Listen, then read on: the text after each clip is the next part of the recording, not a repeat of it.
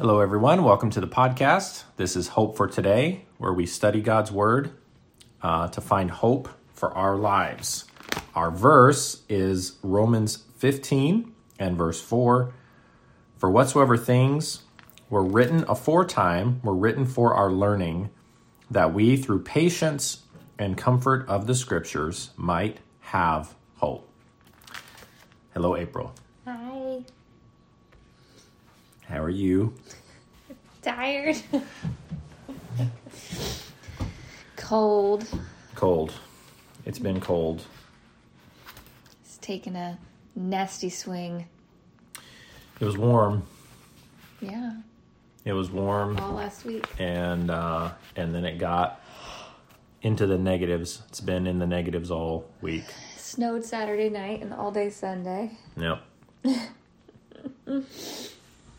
And has not warmed up since. It is not. Not really. So It is sunny today. but it's deceiving me. Yeah, it's one of those. It's one of the winter times sunny days where it's like uh, it's even colder on the sunny days. because you have hope when you go outside and you see the sun and then the wind hits you and you feel deceived. It's deceiving at our house because when you walk out on the porch, it's like a little alcove where it's protected by the wind. so you think, oh, I can get away with wearing a lighter jacket. you And then you come out from the house and walk around the corner to go on a walk. And it's like five to 10 degrees colder. And um, so Yes. it's a bit deceiving. So we're pouting. We're staying indoors until until we get better weather. Yeah. so, uh, our podcast today is about depression. We're starting out with some depressing thoughts about the weather. That's right. Um, I want to start out with a scripture in Matthew 11 28. Uh, it is one that Christians are familiar with. It says, Jesus is saying in this verse, Come unto me, all ye that labor and are heavy laden, and I will give you rest. So we know that verse. It's it's uh, encouraging us, commanding us, calling us to come unto Christ and give us to give Him our burdens. But I had a thought as I as we were preparing for this podcast is that oftentimes as a Christian, we are the ones that are faced with the ones who come to us with their burdens.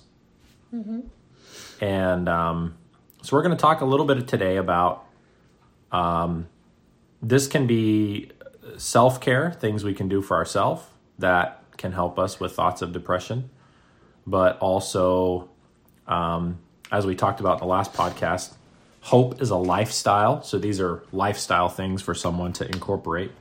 But also, I think these are things that can equip us to help people in our life who maybe they're having a down day, maybe they're having a down time, or maybe they really are truly struggling with deep depression um, or a season in their life where they've had a lot of setbacks, a lot of struggles and challenges.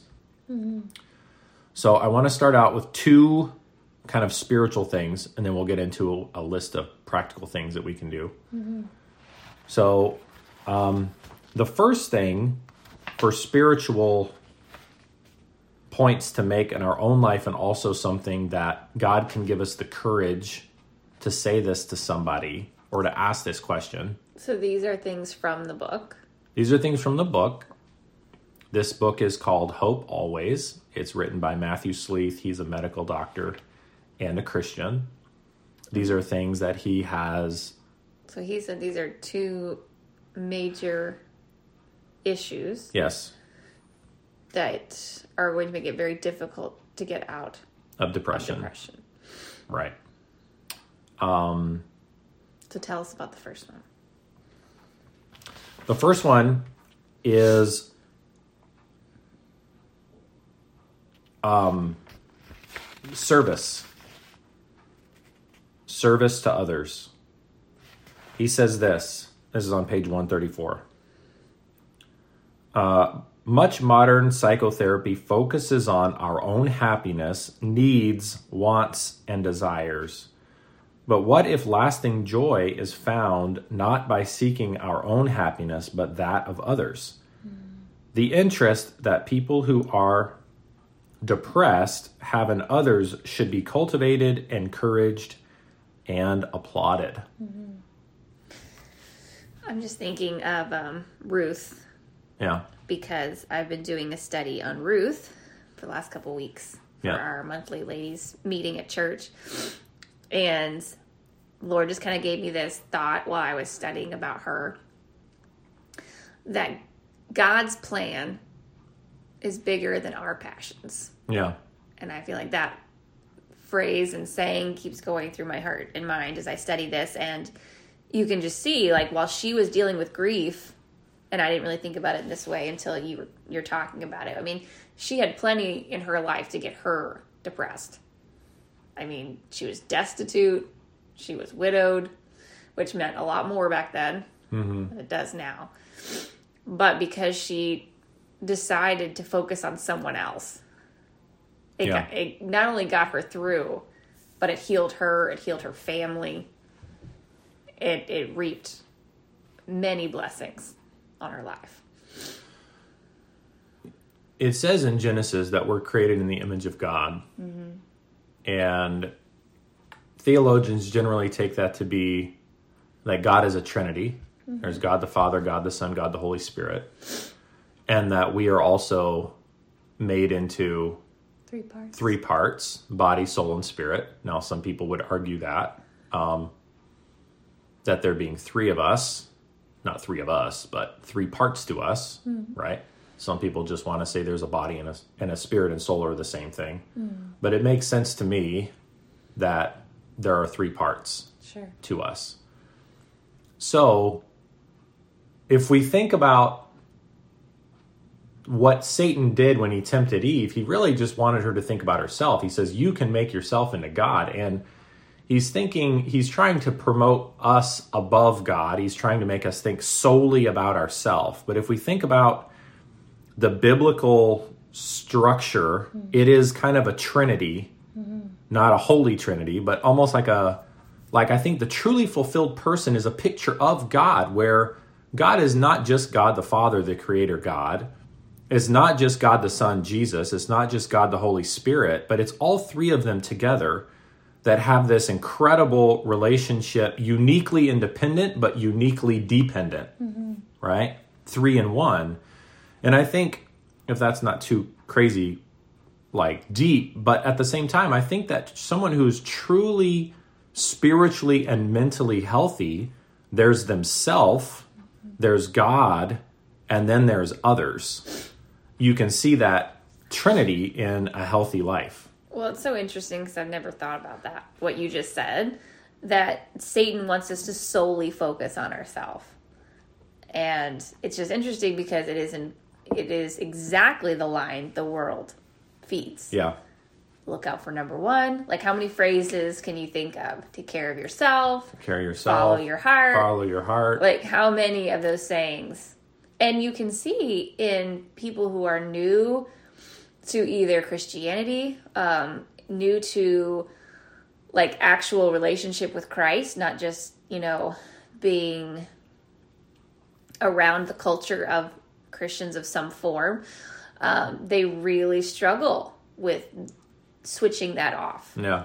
but just to see that that is a ploy of satan Yeah. like to get you to focus on yourself is his goal is to me very um enlightening It's enlightening.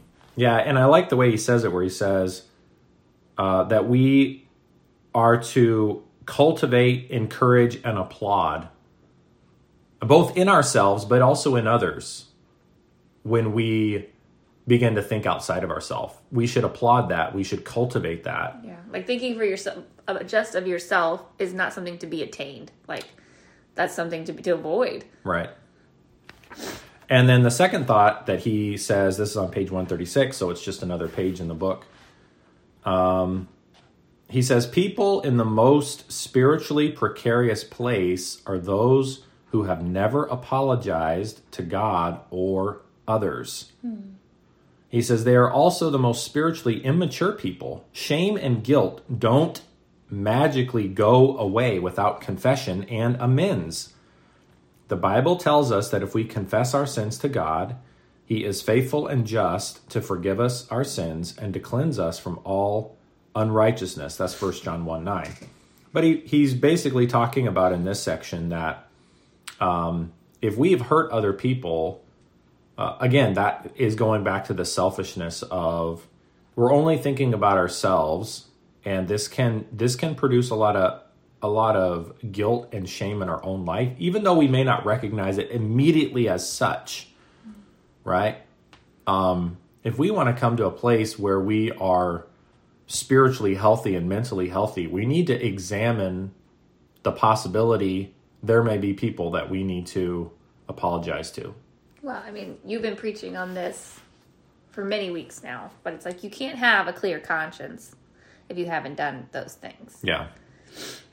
So you're going to constantly struggle with guilt. You're going to constantly struggle with the situation itself Yeah. and trying to figure out how to rectify that situation without actually doing that. Um, and I think that becomes a struggle.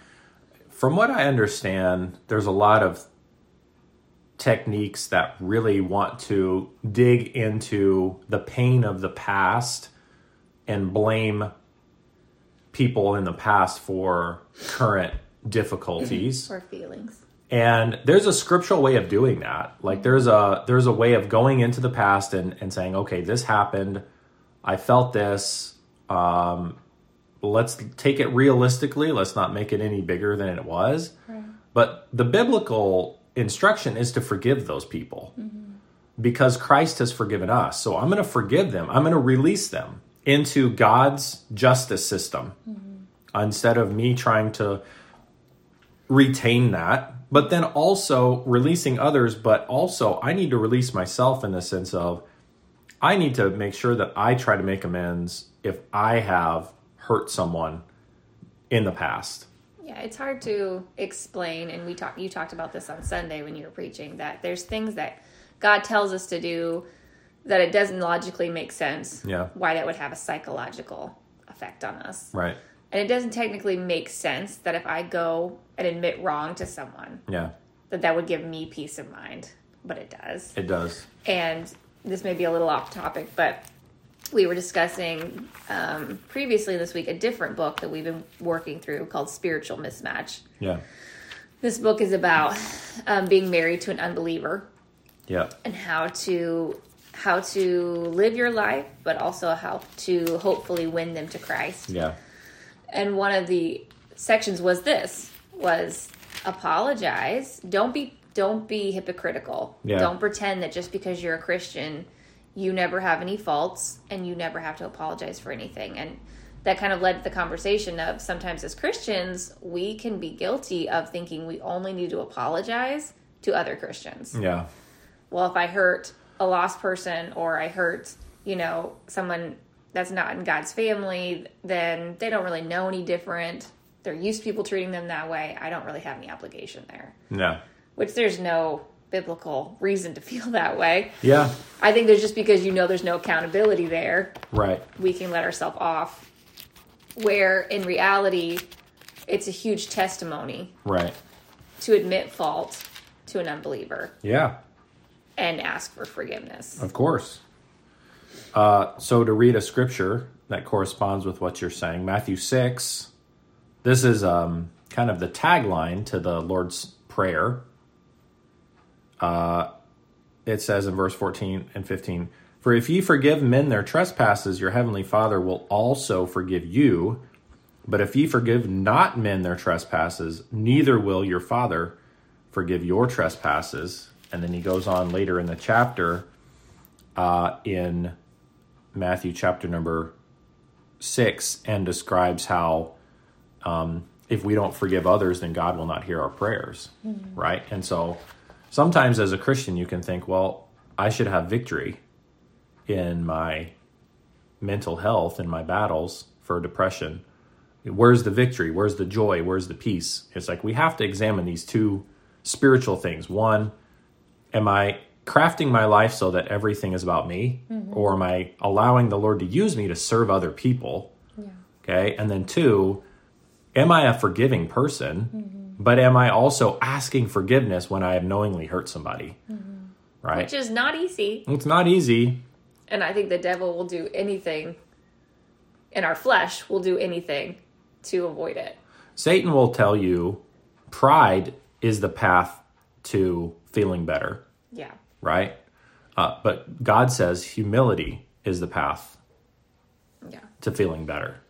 And I think just like any discipline, if you put it to the test Yeah. and you see the difference it makes, Yeah. it becomes easier for that to become a part of your life. Yeah.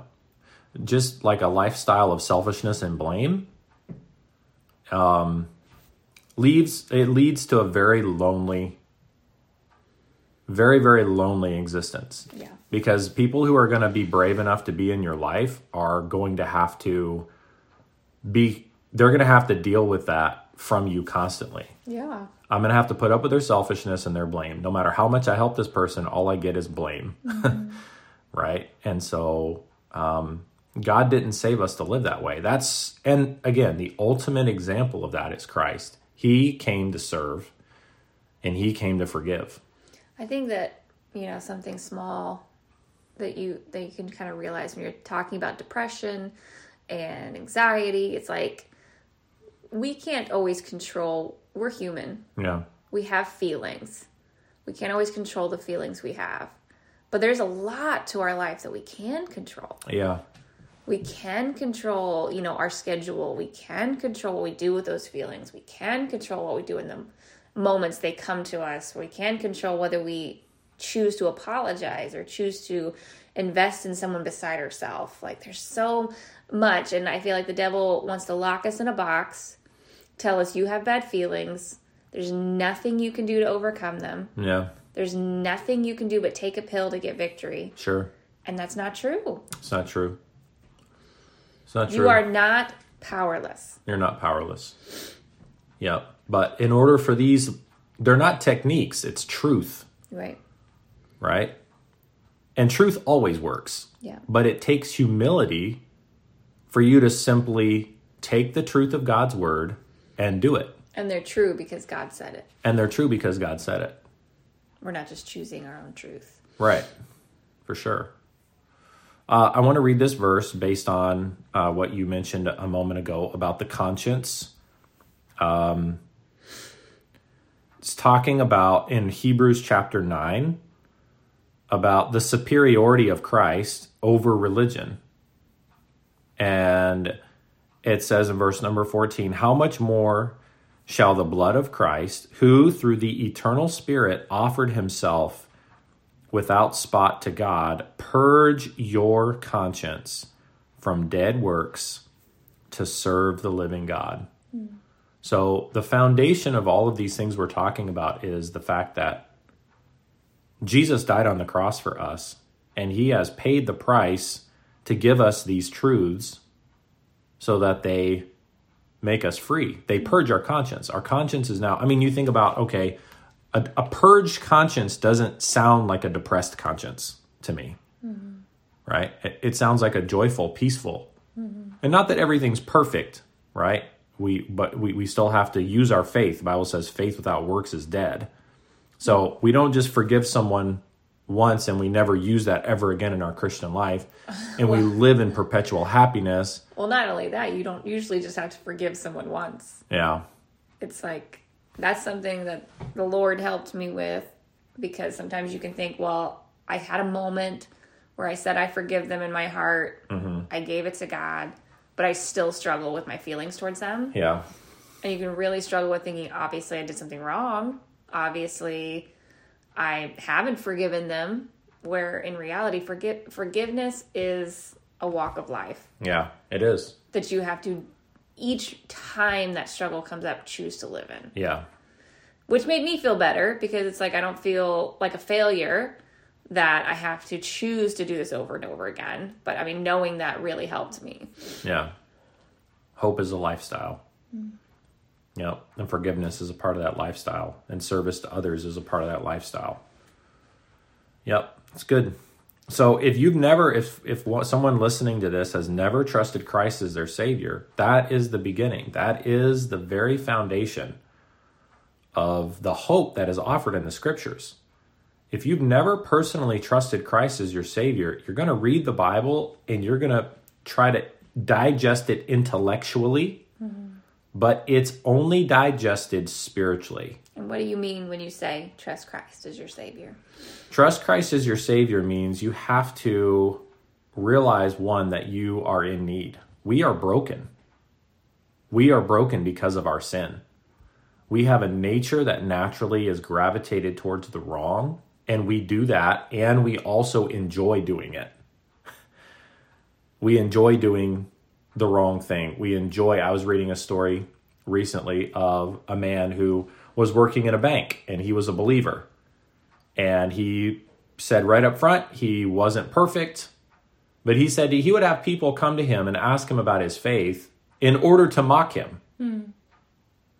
And in order for them to have like this office joke amongst everybody else, and he would be the butt of the joke, and yet they would go up to him individually and kind of pretend to be sincere in their inquiry hmm. about Christianity.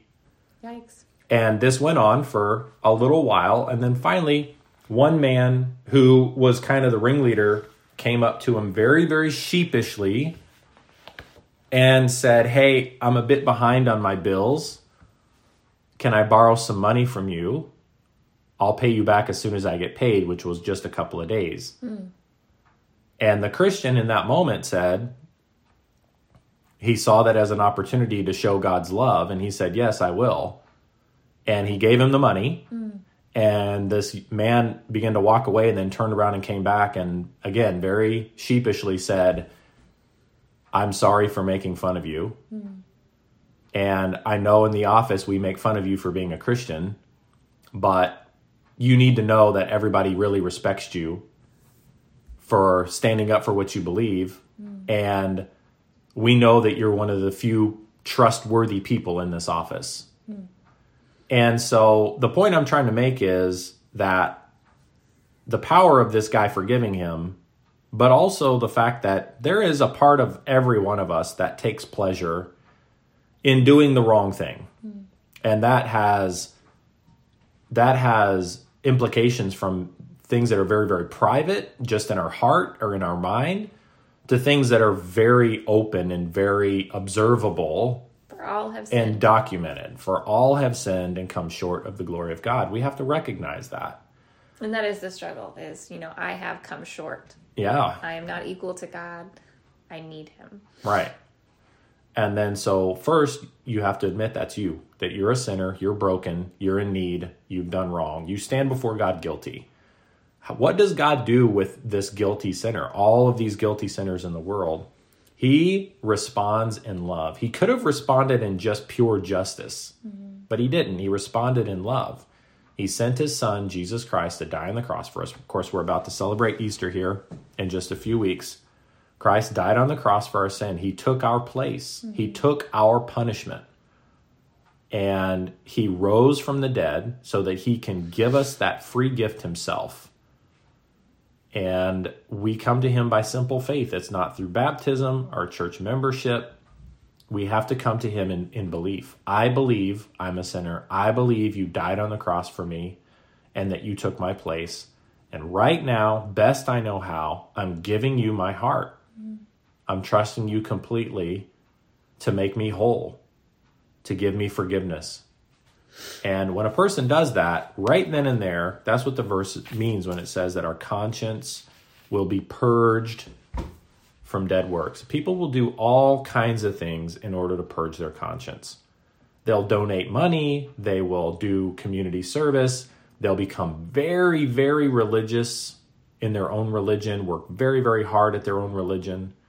They will whatever you consider to be in your your mind the ideal good person some people even try to wake up early and work out in the morning and uh, you know, eat a salad instead of a hamburger. I mean, just it's funny how we do this as human beings. We'll try to do anything and try to become this ideal person. And we just need to stop and just say exactly what scripture says. The Bible says, For whosoever shall call upon the name of the Lord shall be saved. So that's what it means to be saved. So we need that to begin our journey of hope. We need that to begin our journey of hope. I mean, the Bible says Christ is our hope. You know, um, it calls the resurrection of Christ is called a lively hope, meaning it's not just a, a hope that we kind of drum up ourselves, we inflate.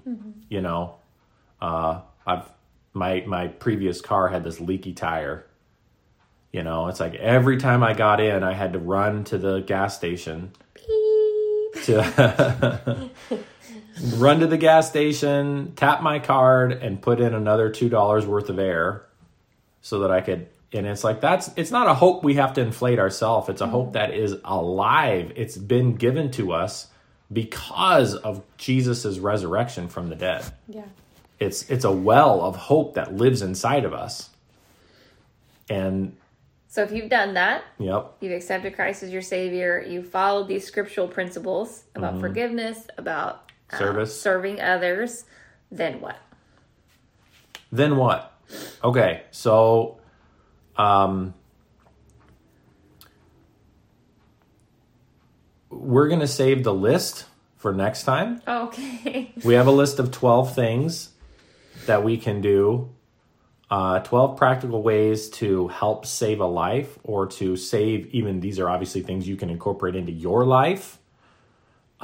and these are very simple things. Very simple things. Encouragement, um, encouragement to help one another. And we will jump into those next week. So be looking for that podcast. But as far as a practical thing, if you've trusted Christ as your Savior, practical things to live the life of hope. Hope is a lifestyle. How do you how do you have access to that well of hope inside of you? First of all, you have to read your Bible. You have to connect with God through Scripture. You cannot live a life of hope and live this life of victory by yourself. It was not designed that way. Well, the I mean everything else around us in the world is contradicting Yeah. scripture. Yeah. And so there's no way to counterbalance that without it. Yes.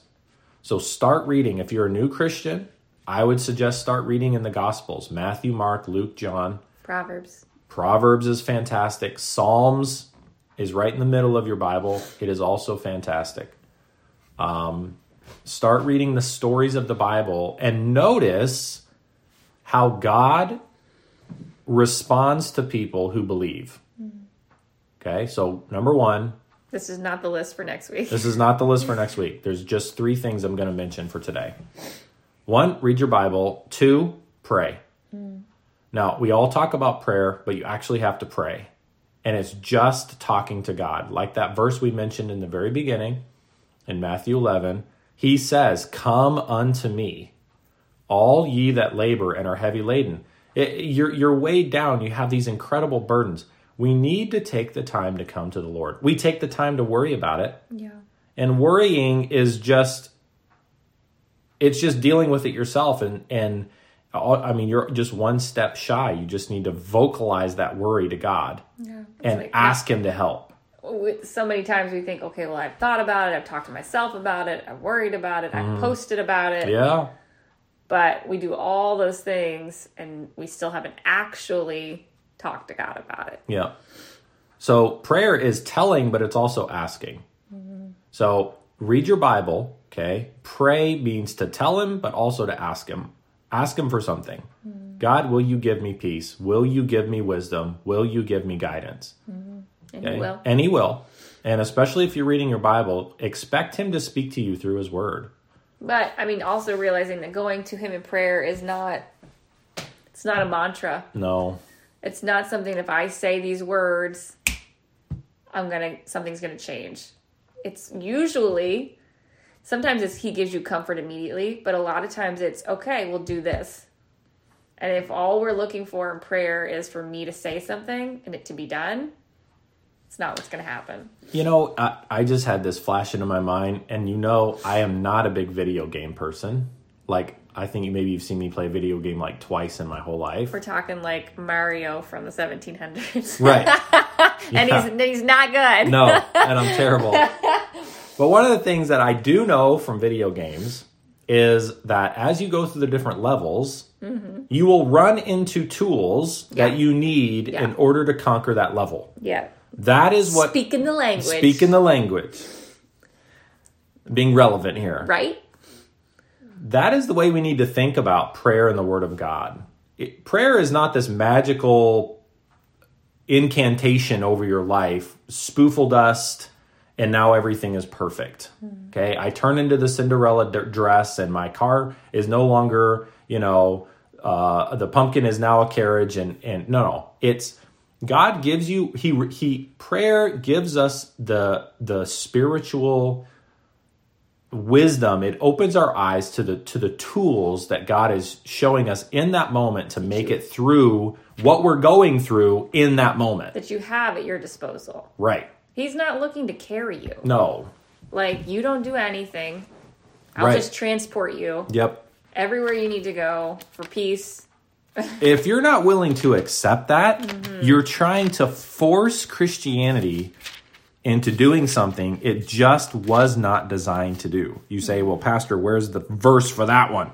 If we go back to our verse in matthew 11 verse 28 come unto me okay all ye that labor and are heavy laden and i will give you rest. Okay but it doesn't stop there. Verse 29 take my yoke upon you and learn of me. The yoke is an instrument of work, hmm.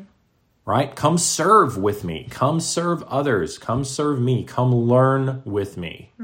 All right. So, um, and he says, For I am meek and lowly in heart, and ye shall find rest unto your souls. Either he means that or he doesn't. Either he is just pe- speaking in hyperbole and just being exaggerative, or he means that. Either he means it or he doesn't. So I can find rest into my soul if I'm willing to do it his way. Okay, so well, if you if you never have to do anything, there really is no submission there. no, There really is no fellowship. uh, uh You're not doing. You, you- you're not honoring him in any way. Right. There's no sacrifice there. right. Like for example, maybe the Lord spoke to you as you're listening to this about the forgiveness thing. That's a tool for where you are right now in your life. And there's a person that's coming into your mind, and you think, I don't want to do this, but I need to call them up. I need to connect with them and say, "Hey, you remember that time? I'm really sorry. I'm making making amends." People understand that. Mm-hmm. People understand that. And they may say, "Oh, are you struggling with alcohol? Because that's a an Alcohol Anonymous." By the way, every one of the 12 steps for Alcohol Anonymous comes from the Bible. That's where they originally got it from. They just kind of made it a bit more secular. Um, and so making amends, people understand that. Uh, so, okay, so read your Bible, pray, and the last one is you have to go to church. You have to connect with the community of God's people. Jesus promised us where two or three are gathered together in my name, there am I in the midst. Mm-hmm. It's like, oh, we have three people in our family, so we're going to gather together. That's not the context of the verse. The context of the verse is talking about church. Mm-hmm. So if I will read my Bible and pray and go to church, those are the basic core habits of someone who is living a lifestyle of hope. And you'd think that's too easy. But honestly, aren't you thankful that it's easy? Wait, it's too easy, but do we still struggle with it? Yes. It's too easy. The problem is we want to think, well, I've grown past that. I'm too intelligent for those basic practices. And it's like, no. As as fancy as people want to get with health and uh, you know, health and nutrition and, and it's like you've got to exercise, you've got to eat right. I mean, it comes down to the basics in everything in life. And so, the basic core habits of a Christian who's living the lifestyle of hope reading your Bible, praying, and going to church. Any other comments? No. All right. Well, guys, if you have any questions um, or any comments, please send us an email. We'd love to hear from you. And we will see you next week with 12 ways to save a life to encourage one another. We will talk to you next time.